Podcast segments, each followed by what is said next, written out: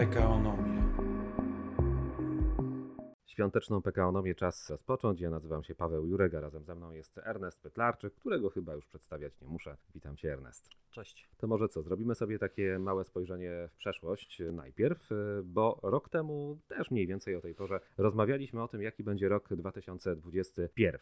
No i generalnie muszę przyznać, że trafiłeś, powiedziałeś, że będzie to lepszy rok, powiedziałeś, że polska gospodarka będzie rozwijać się na 4 z plusem. Mówiliśmy też o Jest 5 inflacji. plusem. Jest 5 z plusem nawet, ale tego ci nie będziemy wypominać, bo mówiliśmy o tym, że ten plus to może być nawet dwuprocentowy wtedy, więc generalnie twoje przewidywania były jak najbardziej słuszne. No o tej inflacji może tak nie do końca wszystko przewidzieliśmy, chociaż powiedziałeś wtedy takie jedno zdanie, że inflacja ze względu na ten wysoki PKB będzie pewnie wyższa niż w całej Unii Europejskiej, no i to się sprawdziło, chociaż czy myślałeś, że aż tak wysoka?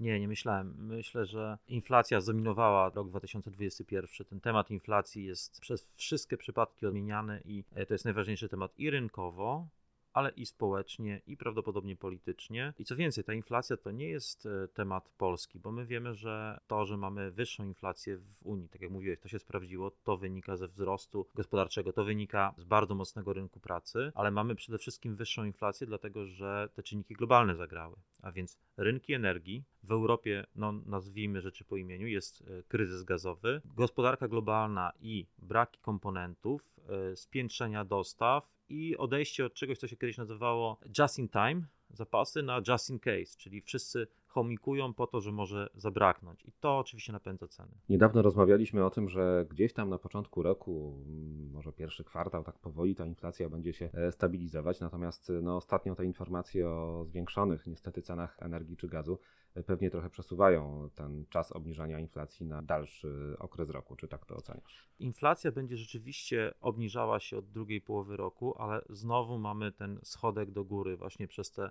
podwyżki cen energii i gazu, bo one były większe w skali niż e, analitycy i również my zakładaliśmy, ale można powiedzieć, że ta ścieżka ona jeszcze cały czas nie jest zdeterminowana, bo to co mamy nowego to jest e, obniżka podatku VAT na żywność 0%. do 0%. Tak. Tak. i tu mamy prawdopodobnie ze względu na to będziemy mieli żywność około 3,5% tańszą i ścieżka inflacji znowu o prawie punkt procentowy w dół, a więc ta ścieżka e, jest e, no, mocno, ona się waha, mocno analitycy zmieniają prognozy, dlatego że rok 2022 to już widać, że to jest rok takiej walki z inflacją, często za pomocą takich instrumentów administracyjnych. No i to jest oczywiście ciężko jest analitykom przewidzieć, bo tutaj nie tylko jest gospodarka, nie tylko te siły rynkowe, tylko też mamy bardzo mocno, nie tylko w Polsce, staranie, żeby tę inflację po prostu zbić, bo tak wysoka inflacja, ona jest niebezpieczna dla oczekiwań i to nie jest y, takie zbijanie tylko, żeby pokazać, ale to też jest y, ważne, żeby zakotwiczyć te oczekiwania, żeby nie pozwolić, żebyśmy mieli podobną dynamikę jak w Turcji, gdzie ludzie jakby dopisują tylko,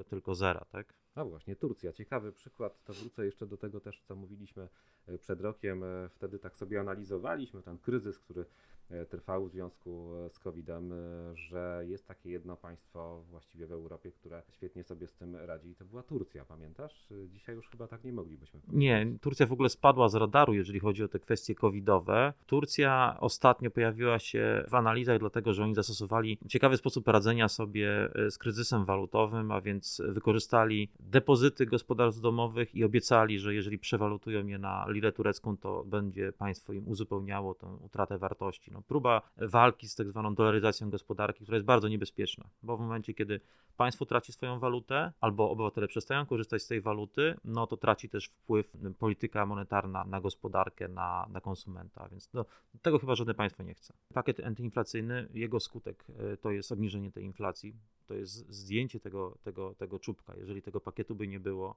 no prawdopodobnie mielibyśmy inflację nawet dwucyfrową. To zawsze łatwiej się odnosić jest do tak zwanej alternatywnej ścieżki, bo, bo, ta ścieżka, która się zrealizuje, no to ona oczywiście będzie zależała jeszcze i od podwyżek cen gazu i energii elektrycznej, ale wiemy, że jakby tego pakietu nie było, no prawdopodobnie ta inflacja mogła być nawet, nawet dwucyfrowa, już znając teraz, y, jaka będzie skala podwyżek zaakceptowanych przez URE. Najgorsze chyba, co moglibyśmy sobie wyobrazić, to wysoka inflacja i zerowy PKB, albo nawet ujemny, ale to całe szczęście na pewno nam e, nie grozi. E, Ten e, przyszły rok e, 4 plus czy więcej?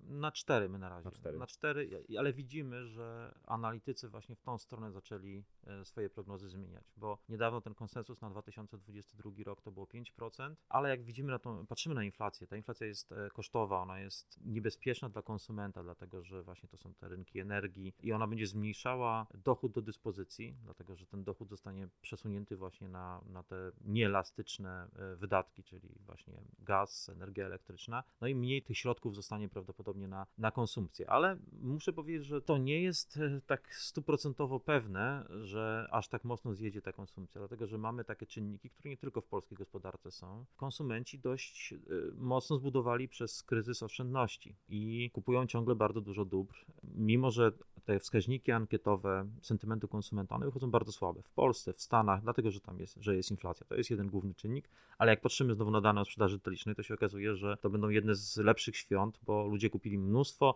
elektroniki i mnóstwo książek, a więc to wiemy już nawet po danych, które teraz na, napływają. A więc no jest ten konsument, jest bardzo mocny rynek pracy, wysokie e, wzrosty wynagrodzeń, no i jest ten czynnik jeden obniżający, to jest ta inflacja, która no, uszczupla ten dochód do dyspozycji. A co jeśli chodzi o stopy procentowe? Wiem, że też przewidujecie ich dalszy wzrost w kolejnym roku. Tak, myślimy, że e, tutaj kurs jest jednoznaczny, inflacja jest niekorzystna społecznie, gospodarczo, dlatego też ta walka z inflacją będzie, myślę, że takim znakiem rozpoznawczym Rady Polityki Pieniężnej w 2022 roku. Gdzie się zatrzyma ma stopa procentowa NBP? No myślę, że między 3 a 4, a więc to jest dość wysoko. Dość wysoko, dość wysoko. To są poziomy, które przed kryzysem widzieliśmy. To są e, takie poziomy, które były spójne z tym, co robi Bank Czech, e, Bank Węgier. Myślę też, że, że złoty, wbrew temu, co się zaczęło parę miesięcy temu uważać, że tutaj mamy jakąś kroczącą deprecjację, że jest problem z złotym. Myślę, że złoty będzie też e, reagował na to i, i złoty będzie też takim jednym z instrumentów, który dość szybko może tą inflację zbić, albo przynajmniej ją zmniejszyć, tą inflację dóbr importowanych. I myślę, że tutaj troska NBP o to, żeby złoty się nie osłabiał, a nawet umacniał, y, będzie duża. Także to będzie takie współdziałanie i podwyżki stóp procentowych, ale też właśnie, właśnie kurs walutowy. No i na koniec jeszcze rynek pracy, bo chyba z rynku pracy cały czas sygnały dla pracowników są dobre, y, są pozytywne. Tak, tak. Rynek pracy to jest znak rozpoznawczy w ogóle krajów regionu. Polska to jest kraj z czwartą najmniejszą, najniższą stopą bezrobocia. I tu się nic nie powinno zmienić. Model gospodarczy cały czas uważamy, że jest bardzo atrakcyjny, cały czas uważamy, że ten rynek pracy no, ma jeszcze przestrzeń, jeżeli chodzi o taką nominalną konwergencję do zachodu. Po prostu polski pracownik jest ciągle wydajny, a bardzo tani. E, no i on y, rzeczywiście będzie trochę też napędzał tą presję inflacyjną i ta inflacja tak szybko, tak szybko nie zejdzie, ale to jest no, z punktu widzenia tak jak mojego i twojego, no to jest całkiem mhm. okej, okay, że ten rynek pracy jest, e, wydaje się, że rynkiem pracownika. Tak, no to powiedzmy sobie tak, czy to jest dobry rok, czy to będzie dobry rok, żeby pójść do szefa, zapukać i powiedzieć, no tak, bym jakąś podwyżkę poprosił. Musimy tu uważać na słowa pewnie, bo to może być interpretowane. Wydaje się, że ta skłonność może być e, większa niż normalnie. No to dobra jest informacja. W takim razie wszystkim życzymy oczywiście, żeby w tym e, roku, jeśli to tylko możliwe, zwiększyły się liczby na paskach. No i życzymy Wam też zdrowia oczywiście, bo jesteśmy ciągle jeszcze w tej pandemii koronawirusa, aby wszyscy byli zdrowi w całym następnym roku. Ja bardzo dziękuję. W PKO Nomi naszym gościem był Ernest Petlarczyk, główny ekonomista Banku PKO SA. Dziękuję bardzo, wszystkiego najlepszego. Do usłyszenia. PKO